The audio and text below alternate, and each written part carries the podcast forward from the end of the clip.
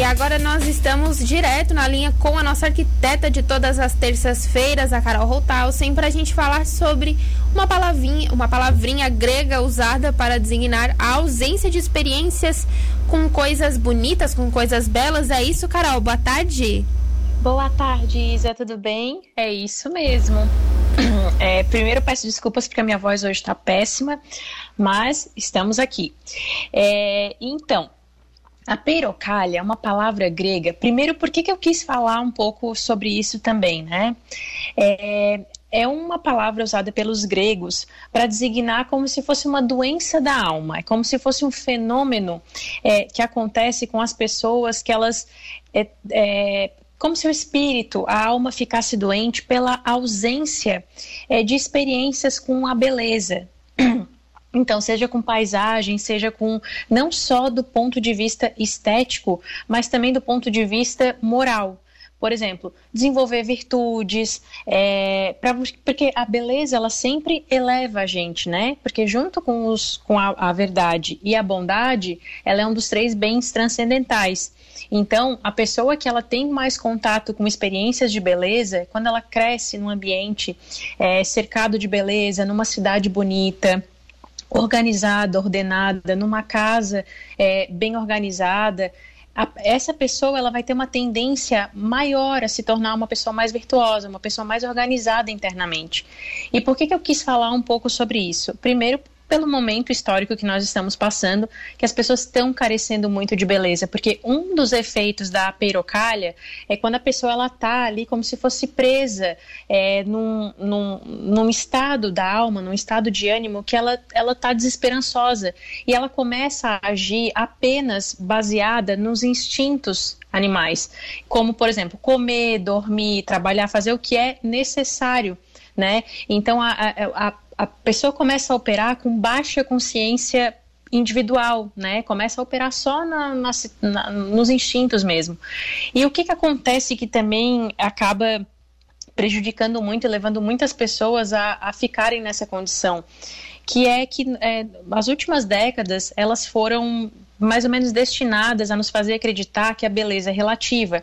E qualquer pessoa atenta que tenha olhos no rosto consegue perceber que isso não é verdade, porque a beleza ela existe em proporções maiores e menores, seja nas pessoas, seja nas cidades, seja na, nas paisagens, seja na decoração, seja na, na, nossa, nas casas, né, seja na arquitetura das cidades. É, então isso é uma coisa que o que, que acontece quando a gente fala que a beleza é relativa?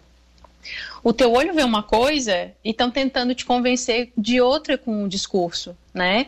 É, então, o que, que acontece? Aí, aí você já acaba entrando também num conflito interno. Né? Então, por que, que eu quis falar sobre isso em relação a, a essa história de pandemia, né? Que a gente está vendo muitas pessoas desesperançosas, muitas pessoas que já estão cansadas dessa situação toda, porque é muito tempo que a gente está nisso, né? Uma situação que, que ninguém imaginava que ia tomar essas proporções. Então, eu quis falar isso para a gente tomar um pouquinho de cuidado, por mais que seja dificultoso, e cuidar da nossa casa, do nosso ambiente interno, dos detalhes. E se às vezes em casa a situação está tão pesada, porque muitas vezes acontece isso também, né? Às vezes a gente está em alguns, alguma fase da vida que parece assim que tudo, né, que, que, que tudo colabora para a gente entrar nessa apeirocalha, né? Então, assim, tentar contemplar é, paisagens bonitas. Aqui em Tubarão, né, a gente está falando aqui de Tubarão, tem a Beira Rio e é tão bonito o pôr do sol.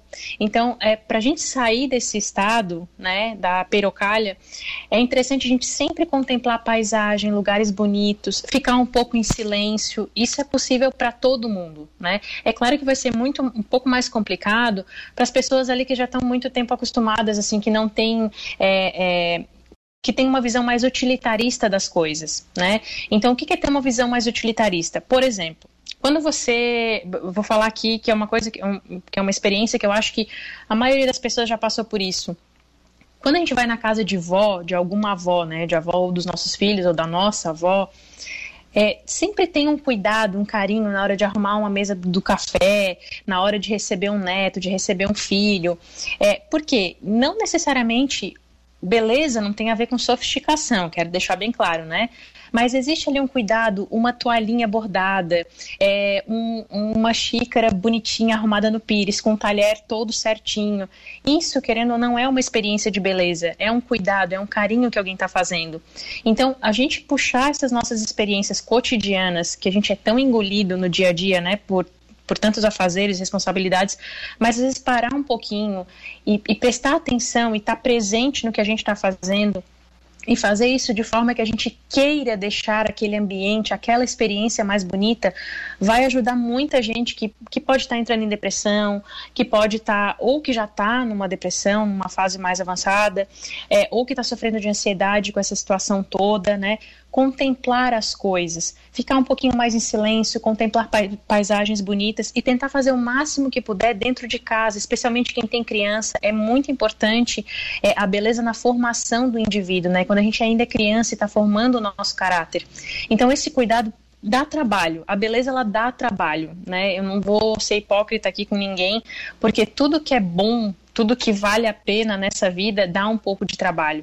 Mas é, é aquela coisa, a nobreza, as virtudes, elas têm um fim, né? É, e tudo aquilo que é mais nobre, que é que é mais virtuoso, são bens árduos que a gente precisa alcançar. Então, é, quis falar um pouquinho sobre isso, justamente por isso, para a gente parar nesse momento e prestar um pouco atenção nisso para a gente não entrar nesse estado de aperocálica. Aí a gente começa a, no, a nossa consciência individual, ela vai baixando, baixando, baixando e a gente só vai vivendo quando a gente vê as nossas decisões morais, elas estão todas é, é, pautadas apenas pelo instinto, e isso não é bom para ninguém, né? Nem como para nós como indivíduos e principalmente para a sociedade, né? Que nós vivemos em sociedade e nós precisamos nos relacionar com as pessoas. Mas me conta, você, conhecia essa palavra? Você já tinha ouvido falar nisso? Então, como eu comentei já contigo, né, que a gente conversou cedo, eu Vi essa palavra ontem no seu Instagram, né? Eu não conhecia, mas é de origem grega, chama bastante atenção. Eu até ia Sim. te perguntar, que eu vi no seu post, tem uma partezinha que diz que a pessoa privada dessa experiência de beleza e de, verdade, de coisas verdadeiras, ela se torna mais animal. O que seria isso, Carol? Então, se tornar mais animal é a pessoa, porque o ser humano, o que, que nos diferencia dos animais, né? É a nossa inteligência. O ser humano é o único que tem a capacidade de pensar, de tomar decisões. Então, por exemplo, eu vou dar um exemplo bem, bem chulo aqui, né? Ah, eu vou, é melhor eu ficar com o meu filho aqui, eu escrever, ajudar ele a escrever a tarefinha, do que eu é, dar um tablet para ele e, e, ficar no Instagram, né? Ou, ah, é melhor eu comer hoje uma salada, é uma decisão melhor do que eu simplesmente pegar aqui e comer um monte de salgadinho frito, já que semana passada eu já comi um monte. Então, é, são fazer escolhas baseadas em outros ideais que não só o que é prazeroso para nós, sabe? Porque a, a, nós vamos sempre, o ser humano ele sempre vai querer o que é mais fácil e o que a gente vai fugir da dor também. A gente vai querer o que é mais gostoso, né? A gente vai querer sempre comer o que é mais gostoso, o que é mais agradável ao nosso paladar, a fazer o que é mais fácil, né? Então, por isso que eu disse, quando a, a, a gente está num estado de aperocalha, a gente só vai querer o que é fácil, a gente não vai raciocinar muito bem, a gente simplesmente vai começar a agir como animal fazer o que tem que fazer. Eu vou comer, vou comer qualquer coisa, vou pegar aqui um, uma porcaria, um, uma porcaria qualquer e não vou, né, só para eu me alimentar, só para eu parar em pé, só para eu sobreviver, né? Ah, eu vou tomar refrigerante direto, que é muito mais gostoso que água, né? Então você começa a, a agir assim. A questão é, muitas vezes a gente precisa dessas experiências, né, Isa? Longe de mim aqui querer é, impor qualquer tipo de regra. Mas as coisas que são melhores, as coisas que são mais nobres, elas levam tempo e elas nos custam esforço, né? Então, por exemplo, vou falar aqui, né, para você educar uma criança, né, a, a ensinar, né, a escrever a ler, pô, é trabalhoso, a criança não quer, você precisa cuidar ali da atenção dela né? E, e, ficar ali, repetir 50 vezes a mesma coisa. E aí chega uma hora que você perdeu a paciência já, né? Então é por isso que eu digo, a perocalha, se a gente não cuidar, a gente entra nesse estado e a gente não sai mais dela, porque é muito mais fácil para nós agir como animais, né? A nobreza, é, as, as virtudes, elas nos exigem muito mais esforço. Certo, Carol, muito obrigada. Eu amei esse tema. A gente vai trazer, acho que, mais algumas palavras gregas para a gente aqui no Cidade tem, Arquitetura. Tem bastante. é, é, interessante, é interessante. É uma coisa que, assim, é, é uma, apesar de a palavra ser grega, não é uma coisa que está fora, né? É uma coisa que é comum uhum. nos dias de hoje, né? Isso. Então, espero que tenham colaborado e que o pessoal tenha gostado aí do tema. Então, até semana que vem com mais um tema sobre cidade e arquitetura. Um beijo para todo mundo, fiquem com Deus e até a próxima. Tchau, tchau.